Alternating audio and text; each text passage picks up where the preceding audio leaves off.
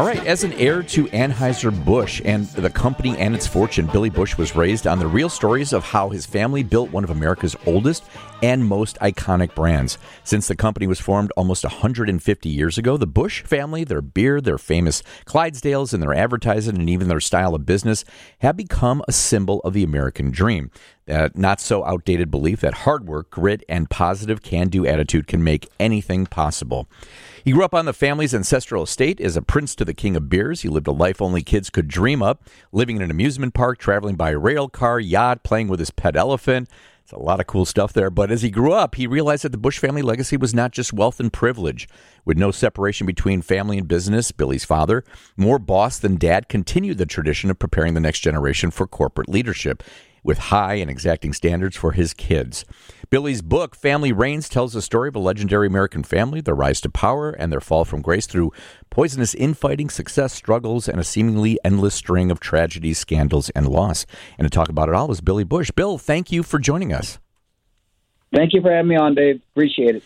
You know, working with any family member in any business is uh, is quite a trip, no matter where it is, no matter how big it is. And you have had so much success in your life. What made you put pen to paper on your family legacy and talk about this iconic brand? You know, there's never been a book written about the Busch family that's been published by a Busch family member. There's been a lot of things written about us, but I wanted to get uh, people and give them the up-close and personal look at what it was like growing up during a time when my father was running the company along with my mother, and the experiences that I lived through um, as a young man growing up, a young boy, and uh, really get people um, that that wonderful um, story, give them that story of what it was really like. And, uh, you know, there's there's great, wonderful experiences that I had, and there's also some really tr- real tragedies. So, but I wanted to tell the truth and talk about that. I'm also very proud of what my family has accomplished and how they accomplished it. And it was it's just interesting uh, American history. You know, I didn't realize um, until I started really researching and trying to understand more and more of where I came from and what started it all and how it all grew and continued on from generation to generation.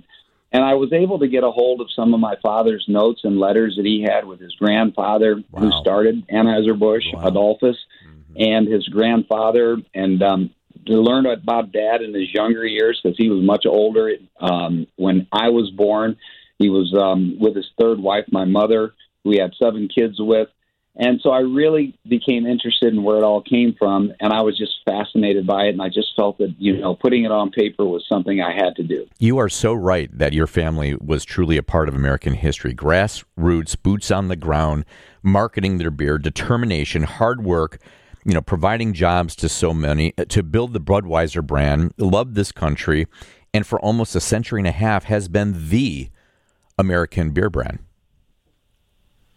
Everything you just said is exactly right, and how they did it, you know, um, through blood, sweat, and tears, and there was a lot of tears, you know. Success doesn't come easy, and you have to work for it, you have to sacrifice a lot. For instance, my grandfather, August Senior, Uh, took Anheuser-Busch through the toughest time, um, one of the toughest times in America. That was through Prohibition and then, of course, through uh, the Great Depression. And he was able to keep the company going when all these other beer companies were shutting down. He was able to keep all two thousand employees that he had under him employed.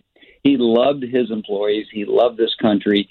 He knew that one day, he, he had to have believed that one day America was going to realize that not allowing alcohol to be sold in this country was not working. It wasn't good for the economy. It was going to cause corruption and um, and cause criminality, which, of course, it did, and um, that it would one day end. And thank goodness it one day did end. It finally did end. But it took a lot out of my grandfather, and I talk about that in the book. And, you know, he ended up taking his life because he was in such pain physically from all the stress of those thirteen years of Prohibition. I know. It's it's it's amazing because he been keeping all those people on, not laying anybody off. I mean, you obviously, my, my guess is, and, and by reading the book, you sold yeast. I mean, right? I mean, so you had to make make ends meet somehow. But what else was, was the Budweiser brand selling during those Prohibition years? Well, they were selling near beer, which was non-alcoholic right. beer. Uh, they were selling syrup, soda, uh, several other things. But uh, their biggest moneymaker at that time was the yeast business. They were known for quality. That was something that my, my a principle that my family always leaned on, my ancestors. Everything had to be perfect. And uh, so the yeast company uh, that they had, they were able to sell to bread companies throughout America. And uh, they, it wasn't easy, it wasn't hard for them to do because the bread companies knew that they were going to get the finest yeast around from them. Now, the business started nearly one hundred fifty years ago, and there's obviously some good history there about, you know, visiting a brewery and kind of understanding what it was all about and wanting to create a brand for himself. But, you know, there was a lot of really interesting inventions, building ice houses along the railroad to keep the beer cool so you could expand uh, further than Saint Louis and, and, and getting it around the country and pasteurizing beer. I mean, this there was a lot of inventions along the way here, too. There were a lot of inventions, and uh, that's that's a great point. Adolphus was uh, very innovative. He he knew that in order to grow the business, he had to come up with other ideas, um, which other beer companies weren't doing. And at that point, uh, beer, brewing beer was mainly a local um, business. It, you would sell, sell it locally um, to to the bars and restaurants around you, and, and the grocery stores and, and liquor stores, of course.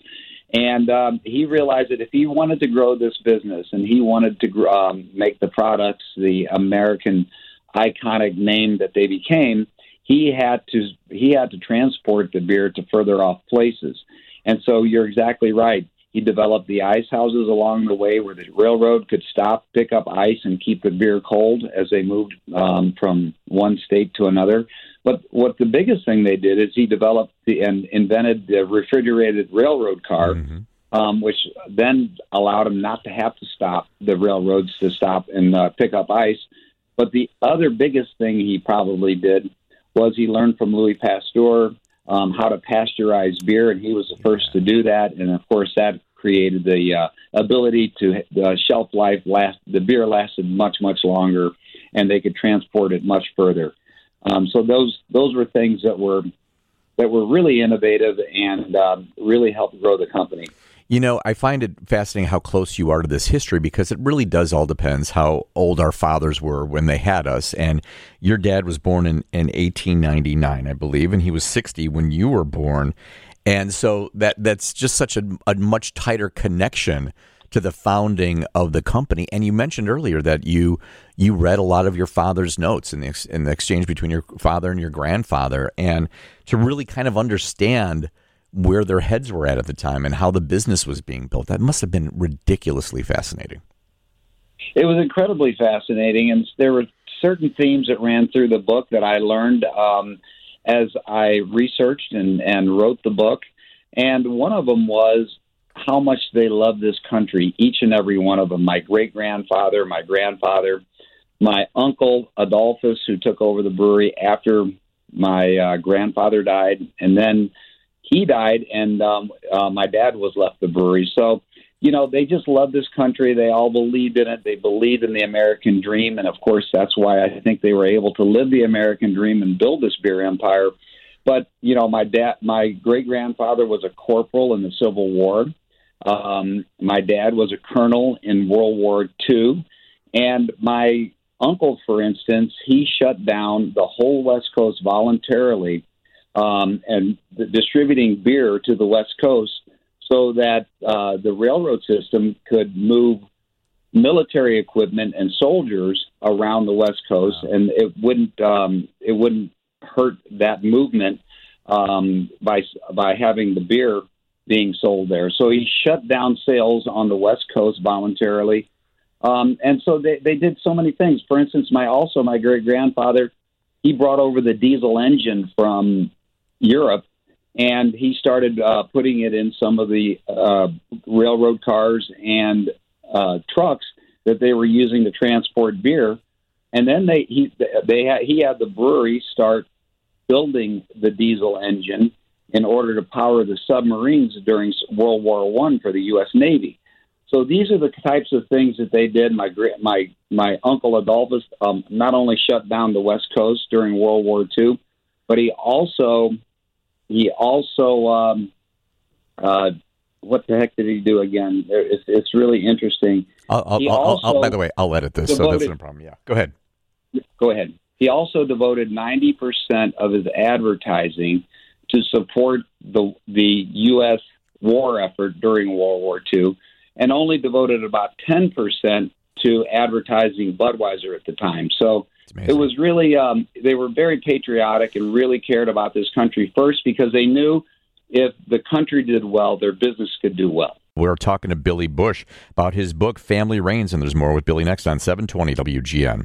We're talking to Billy Busch, a family legacy in the American beer business. His book is Family Reigns. Your father took Budweiser from, I think, three million to forty million barrels of beer sold per year. And I, you know, I was a kid in the seventies, and I was always aware about how big this American brand was, and remember seeing Ed McMahon, you know, shilling it on the Tonight Show or on his commercials and so forth. But like Budweiser was, you know, the, it was, it, it, it still is, but we'll talk about that later. But it was America's beer brand. It was Amer- It was an American brand. It was American brand. You know, I think the advertising that my family uh, did and understood was all very Americana.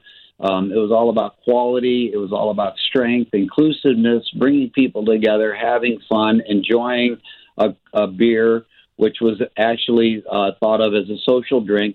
You know, um, it wouldn't get you completely cockeyed um, like like spirits can, like hard right. hard uh, drinks can. And you could drink that and have fun and still be able to function. And my family understood that. And um, and so they, the advertising behind it was just incredible. You know, the Clydesdales were the were the first things that really, really separated them from other brands out there.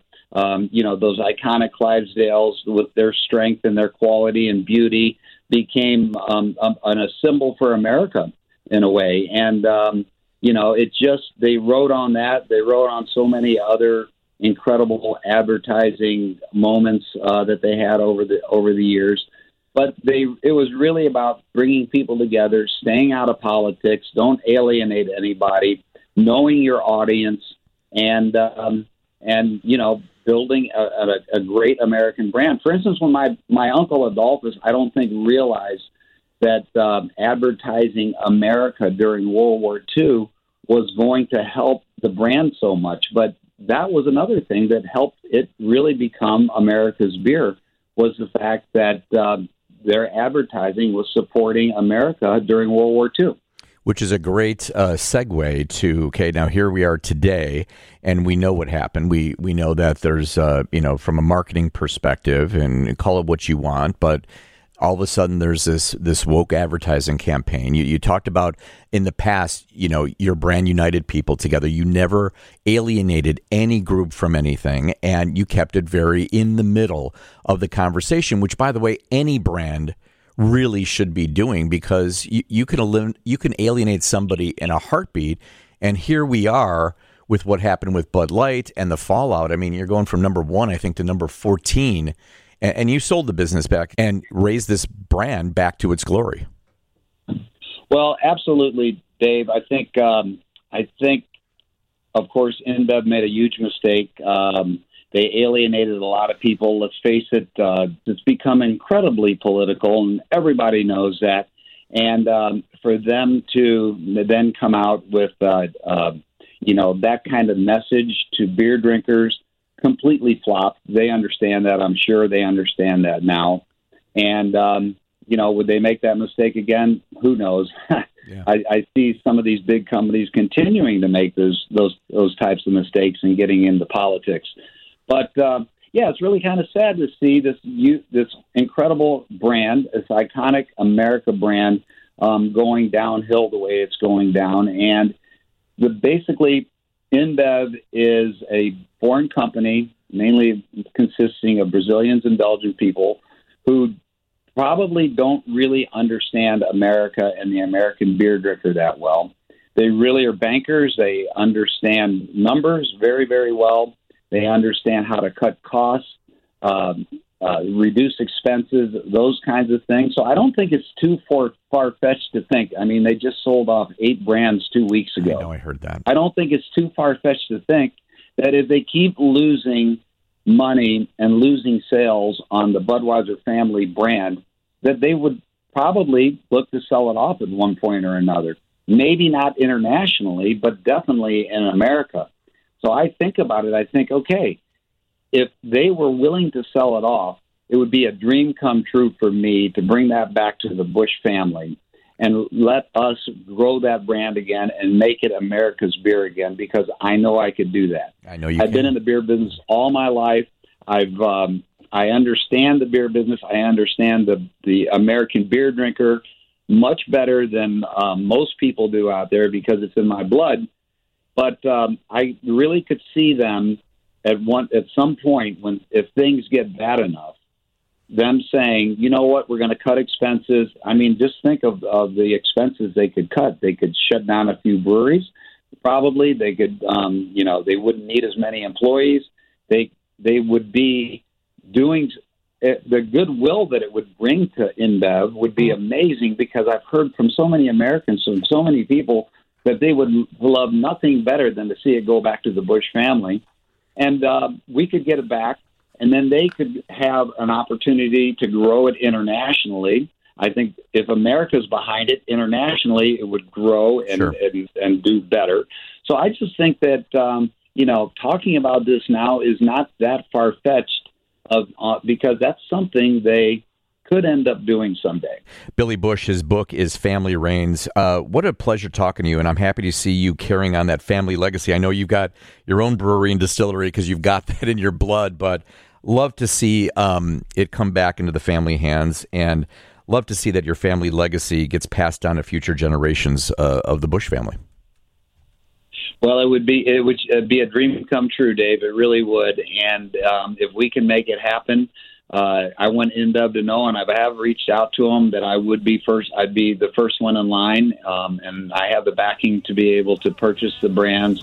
So if they were uh, ever, you know, considered selling it, I'd be right there, ready to buy it back. And again, I think it would be a win-win situation for both of us. I think so too. Thank you, Billy. Appreciate your time today. Thank you, Dave.